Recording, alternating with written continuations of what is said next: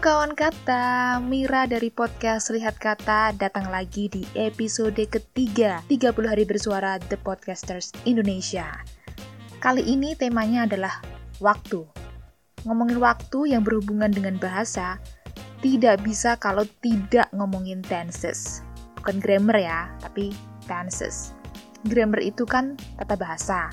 Nah, salah satu anak dari tata bahasa itu adalah tenses atau garis waktu. Di dalam bahasa Inggris, seperti yang kita semuanya tahu, dia punya tenses. Pada dasarnya di bahasa Inggris itu tensesnya cuma ada tiga, yaitu present, past, future. Masa sekarang, masa lalu, dan masa depan. Tapi masing-masing beranak empat simple, continuous, perfect simple, perfect continuous. Sederhana, sedang berlangsung, sudah selesai, sudah berlangsung. Jadi 3 kali 4 sama dengan 12. 12 tenses, 12 garis waktu. Sebegitu perhatiannya penutur bahasa Inggris dengan yang namanya waktu. Kalau kamu sedang ngomongin masa lalu, semuanya bertanda kata kerja kedua ataupun to be kedua untuk ngomongin kata sifat dan kata benda. Verb to and to be to. Di setiap dan sepanjang kalimat kamu. Jadi masa lalu ya masa lalu. Berarti logikanya penutur bahasa Inggris itu mudah dan cepat move on dong ya. Yang sudah berlalu itu berbeda dengan yang terjadi sekarang. I see you itu beda sama I saw you. I tell you itu berbeda sama I told you, ya kan? Kalau di bahasa Indonesia, penanda sedang membicarakan masa lalu itu dengan kata tadi dan dulu. Tapi maksud saya tuh itu tidak di sepanjang kata ataupun kalimat ketika kita berbicara gitu. Jadi uh, apabila orang yang tidak mendengarkan cerita kita itu dari awal, mereka tidak akan tahu yang kita ceritakan itu masa lalu. Makanya kan kalau di bahasa Indonesia tuh sering diulang gitu. Itu kan dulu. Dulu itu mah. Oh, dulu gitu.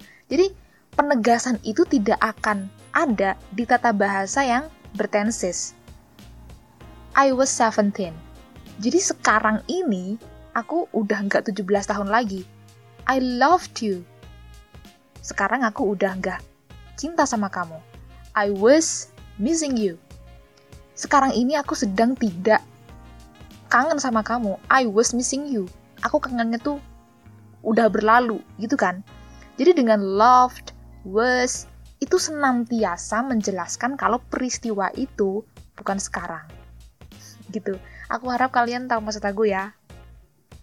Berarti saya jadi berpikir kita bisa menjebak seseorang dengan tenses di bahasa Indonesia. Contohnya gini, aku cinta kamu. Udah GR tuh, dibilang aku cinta kamu. Dulu. Ya, aku cinta kamu, tapi dulu. Kalau bahasa Inggris kan nggak bisa kan kayak gitu. Bilangnya ya, I loved you. So, means, now I don't love you anymore. Love-nya tuh udah dulu. Udah kata kerja bentuk kedua Gak bisa bilang I love you at the past time. Tidak masuk akal. Ya seperti itu, saya harap kalian tahu maksud saya. Ngomongin soal waktu dan bahasa, saya jadi ingat salah satu pidato di TED Talk oleh Lera Boroditsky yang berjudul How Language Shapes the Way We Think. Jadi, bagaimana bahasa itu membentuk cara berpikir kita.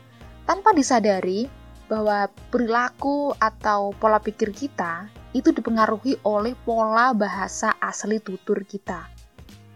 Di bahasa Indonesia tidak mengenal garis waktu atau tenses dalam bahasa Inggris. Sekarang, tadi, dulu, dua jam kemudian, itu semuanya sama di bahasa Indonesia. Makanya orang Indonesia itu terkenal dengan apa?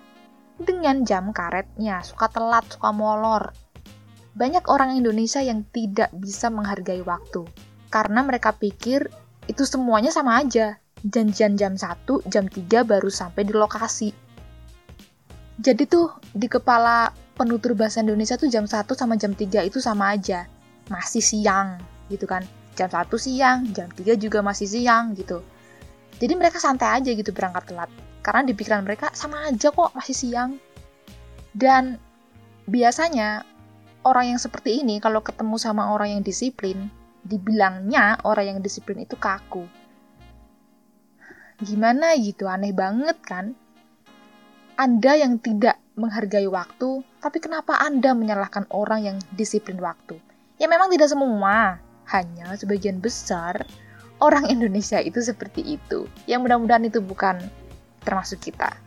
Ya, meskipun dalam bahasa kita tidak ada garis waktu, tidak ada tenses, tapi menurut saya menghargai waktu itu adalah sifat yang dimiliki oleh manusia yang berpikir kan.